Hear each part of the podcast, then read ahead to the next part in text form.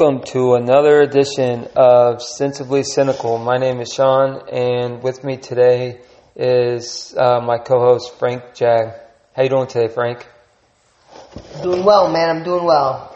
Okay, today we are going to discuss um, uh, our stories of um, debauchery. Doesn't that sound great, Frank? This is not what this podcast is about. Then what's it about? We have to listen. I have I have a mission in life right now, currently, to, to cut back my drinking. You know, and I feel like since since we started this podcast, I feel like it's an avenue for me to to stop drinking. I feel, you know, and with people's support, I can expedite that process and totally cut alcohol out of my out of my system. See, I don't know. And no, and I feel like getting out my stories, my experiences with alcohol, and when and when I listened, when I re-listened to this for the hundredth time, I can say, "Oh, I was so stupid," and that will guide me to totally take it out of my system. Does that make sense, or am I See, just I, I think again? I think I think the best way to get it out of your system is to do it a lot to the point where you become addicted and then have to go to rehab and, and See, I failed again because my, my brother brought home some beer and I took a and I drank a couple. I mean, that see, it's got it has to get to the point where that doesn't even that doesn't even I- cross my mind. I think you know, I- it's not it's nothing against him because he just gets it because the socialized with with sports and such. So it's not his fault. It's mine for taking the bait. You know, that's why I've been drinking Red Bull every time when we go out. But see, I think I think actually the best way to deal with with alcohol is to drink so much that you become addicted, go to rehab, and go to a house halfway house. Eh? Because I think kind of like that show Mom I've been seeing where the girls the girls talk about their their drunken stories and that one mom dates a paraplegic. I mean, what's what since since you said since you rudely interrupted me and said that this is not what this podcast is about. What is this podcast about? What should I make the the, the episode title? So I think I think what the best thing about to deal with alcohol No, is no, not no, no. to deal Well, with stories. you said that this is not what this podcast is about. What is this podcast about? See, I'm just going to ignore you and Why? continue.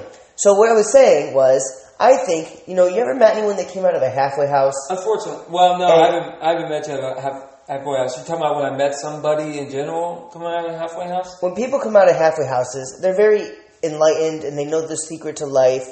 Not And- on this. Not on this show I watched uh, last last uh, last night. Well, people I know they No, come, no, have I gone watched out- the show. they come out. No. You know, they don't they don't drink anymore when they come out of halfway houses. They come enlightened. They know this the secret to life, and they're very happy. You know the so I don't think I don't think Yeah. the secret is to necessarily stop drinking. I think it's to drink so much that you end up in rehab in a halfway house. And I think you come out a better person that way. Frank, you know the show? You ever heard of the show Teen Mom? Teen mom, Yeah. you were on there, weren't you? No, but uh, are you familiar with that show? I'm very was I'm very familiar with it. Okay, there I'm was a guy. No, let me tell you the story. There was this guy on Teen Mom. I'm not going to say his name, just to, you know, not to disclose it. But he was in a half. He was in a half. I guess he did some, you know, some drugs or whatever, and he was in a halfway. Really? house I figured for they just- 21. No, for 21 days, and he's and he's completely free now. So I don't even want to do that. The fact of the matter is, today we're gonna we're gonna talk about our um, some stories that we have personally that you either thought was like awesome or that you regret and wish never happened. So Frank, I want you to talk about something, um, a night out you had, or um, something that I know you probably may not remember the story, but stuff that you maybe a story that you've been told back to you that you did. So go ahead, the floor is yours. What's your story? I don't believe in getting too drunk and being an asshole. No, no, you don't have a you don't have a story about drinking too much. I've got lots of stories So about tell, drinking too much. so tell me one, or tell us one. I feel like statutes of limitations. I shouldn't. You shouldn't. You you can be vague. You don't want to talk about. You don't want to talk about a night on the town. I don't know. Come on. I feel like that this is your time. Okay. Okay then. So I mean, I for those who know me, I have a lot to choose from, and I want to talk about, um, you know, my twenty first birthday. You know how Frank, you know you, it's your twenty first birthday, and you know someone's excited. You know, there are people are excited for you, and you're excited as well because you know this is the time that you can actually legally drink. So we had this whole thing planned at this Irish pub, you know, in in, um, in middle of nowhere, Florida, and I drank. I drank so much that that I puked all over the porch, like literally all over. What a badass. like they like people people scurried off. Like i was like because someone spiked my pitcher of beer when i went to the bathroom. It's your I had, birthday. I, I had my own pitcher of bud light and someone spiked it with some sort of whiskey. I don't know what it was and you know i was so drunk i didn't know what it was anyways. So and that and then since then that was nine years ago almost um, and I've had other stories. I've had other stories since then where I've slept in my own puke and um, my 28th birthday. It seems all these stories seem to revolve around my birthday. I don't know why. Hmm. my 22nd birthday, my 28th. I can tell you a story about one time I woke up in my own puke. So I was coming back from a date party in college. Yeah. And I happened to end up at this bar. Uh-huh. And I was being a nice guy like any other person. Sure. And I was buying people shots of tequila. I don't remember anything else, but I did wake up the next morning in my bed covered in vomit. Which was sucked because I was late to beer baseball. Say that again. You're late to what? Beer baseball. Ba- beer baseball. Can you explain what that is? So what beer you- baseball is is you set the bases you set um, bases around, and you have two teams, one in the field and one batting, and you use your arm as the bat. Sure. And no, actually, you, no, you use a base you use a baseball bat actually with one hand, and you have to hold your beer in the other hand. And the empty beer cans throughout the game become the balls, and the pitcher throws empty crushed beer cans at you, and you have to hit them. Uh-huh. And you know, you hit them, and then you have to run the bases. And the thing about it is, the whole time you can't spill your beer, or you have to chug it, obviously. That's And so you keep That's playing until you run out of all the all the cases of beer are gone. So yeah, I was out of. I was, crazy. I was late for beer baseball, and so I was on my way to the store to get beer for beer baseball. Eleven o'clock in the morning. After waking up in my own vomit, and they would not sell me any beer because they could sell, they could smell so much alcohol in my breath that I was way, clearly way too drunk to buy beer. Granted, I had just woken up, and I was too drunk to buy beer. Now, excuse me. I'm just drinking a glass of milk while I listen to this story. So anyway, after this, I woke up. I, you know, being the nice guy I am, I finally get beer. I, I show up to beer baseball. I felt bad about being late, and this guy shows up to this guy that um, I knew comes up to me. Couldn't really remember his name at the time because I was I was hammered the night before. Shocker. He grabs me by my shirt, picks me up off my feet, and says, "I'm going to kill you." Right. And you know, it, it, it, if if you've lived the life I have, I'm gonna kill you are words you kind of hear like hello. So, um, anyway, he comes up to me and he says, "I'm gonna kill you," and I go, "Why?" He goes, "You made me drink so much that I um, you know, I didn't, I wasn't able to um, I was, I, you know, I've never been that sick in a while." So anyway, this goes on for years, and and we go on and have. You know, um, um, fights um, throughout years of who can out, who can outdrink who. He tries to make me drink too much. I try to make him drink too much. And then we had this one night where I made him, he tried to make me drink too much. And I ended up making him drink too much to the point where I had him at 31 years old, graduated, four years past graduating from college, on college looking for his dorm room because he was so wasted.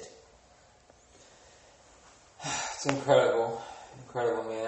I I, I had a college story. Um, I went to UCF. Um, shout out to the Knights who went undefeated. Frank. Anyways, Um, And their coach left for the money. yeah, yeah, yeah. But we don't want to talk about that. Not, not now. Um, anyways, this is a serious subject. So, anyways, I went to this party, and my buddy had an apartment right next to the stadium. So people, people from all, you know, I think there was some. I think there was like some cheerleaders that went there, or you know, went to the party or whatever. And it, this was Frank. This was literally. I know this is probably a norm in most campuses, but this was a five to five. You know what a five to five party is? I mean, it says it in the name. Five to five? to five a.m. Oh Right. man. So Look at that. The so- guy got, a good education over there at UCF. yeah, uh, yeah. So complicated a, topics. So I did a five to five, and I remember this is when this is when um, you know Alex Rodriguez, I've heard of him. The third so- baseman for the New York Yankees. Yeah. So I was so smashed that I was being cocky about a game-winning shot, and I, I called myself A-Rod. You know, that's how drunk I was because I don't even like the Yankees. You know, I feel like I feel like when you say A-Rod at a drinking game, I feel like that's that's taboo. Speaking about drunk when you say you're, when you say you're A-Rod, you know, and then I ended up um, pissed off because I didn't get like there was a guy who got a birthday kiss, and I was like, "Where's mine?" You know, and I like struck out and get it, get the pun I did there. yeah, I got I, it. I struck out that night, and you know, and it was just, it was just, sh- it was just a shame because there was a girl like the next week. Let's continue on the story. That I had, I thought I had, I thought I had a chance at her. So I, we, t- we Like went a to fish? the, we went to the local. We Kind of like a the- fish when you're yeah. throwing a rod in and, Yeah. and trying to get him to bite on the worm. we, we went to the bar and I had and I had I was like beyond friend zone, Frank. I was basically at the bar. People were like, "Oh, it's your girl," and she like and she was getting numbers from other guys right in front of me. like it was so bad, and it was just like it was just like a downward spiral. So I feel like stories like that should be told because it should influence others to not how not to how not to act. Sure, I got lots of stories about now how, now how not to act. One day, I got so drunk that I, I, I really don't remember. I get, apparently I gave a girl my number, don't remember. She texts me, she wants to hang out. I'm like, whatever, I don't remember you. Yeah. So anyway, she comes and she knocks on my door. I don't know how she knew where I lived. She comes and knocks on my door the next day, and um, I didn't hear it because where I it was a very insulated area. It was a very cold area, very high insulation. So if you're not near the door, you can't hear it. And then so I start getting these bad texts from her. Hey, you cocky piece of shit, you cocky asshole, bliss that and the other thing. And I said, hold up, I didn't hear the door. Come back. I'll open the door. So she comes back. I open the door, and I'm like, why would you think I would do that? She goes, I thought you were a cocky, arrogant prick. I'm like, well, what would make you think that? She goes, well, last night when you gave me your number, you put me, in, you put yourself in your, my phone as God. Huh. So apparently that that came across as cocky. Eh, maybe a tad. A little bit. Yeah. I don't know. I don't think so. Maybe a tad. I don't think so. Um, so I think this would be a good time to start our um, our thoughts for the episode. Um, I, I'm gonna go with I'm gonna go with sensible this time, Frank. I think my I think my effort to to change my habits.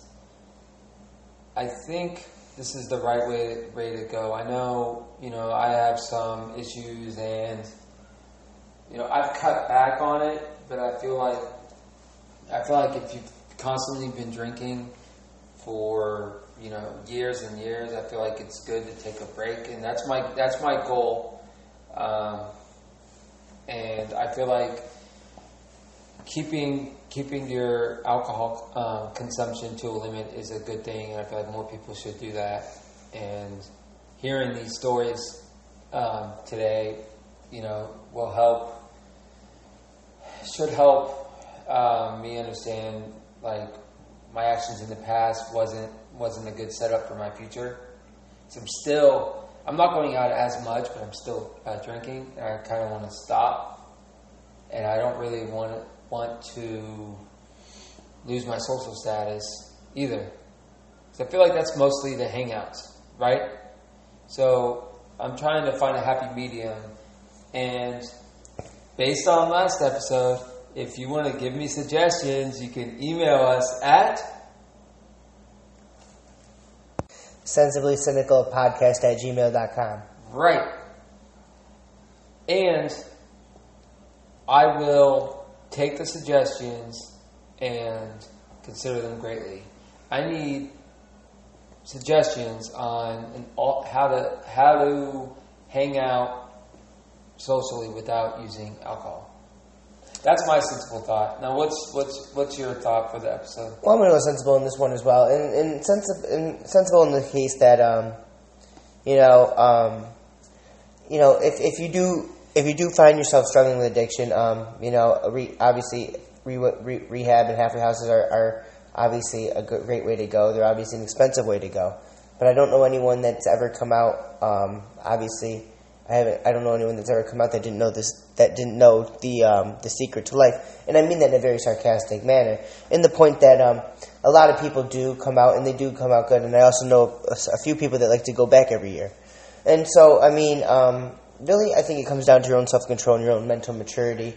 Um, if you do feel that you do struggle with addiction, um, or or you do have family family history of addiction, um, one one way that a lot of people that that are in that situation try to measure their um, their either drug or alcohol consumption is by trying to give it up for a month. And, and and if you can give it up for a month, typically that's a good measurement of not being addicted. If you can give it up for a month, if you cannot give it up for a month, if you try to give it up for a month and you can't make a whole month, that is a very good indication that you are an addict, and that is a very indication that you need help like yesterday. Well, And so, and, and like, that's a great that's a great advice. and- And, I'm gonna I'm going to do my uh, best to follow that um, advice, Frank. I, think, I thank you for sharing your stories today, Frank, and you know, it's, hopefully we'll. Um, even though this is a sarcastic, you know, comedy-based podcast, I feel like this is a good subject for other, you know, for people to, to talk about. I feel like this should get more um, publicity, and it's a serious, serious matter. So, and I want to, I want to, um, you know, and, and I, I think people need to really, really take it seriously. Um, you know, there's nothing more frustrating than having your buddy calling you up, um, having want, wanting you to take them to the emergency room because they overdosed.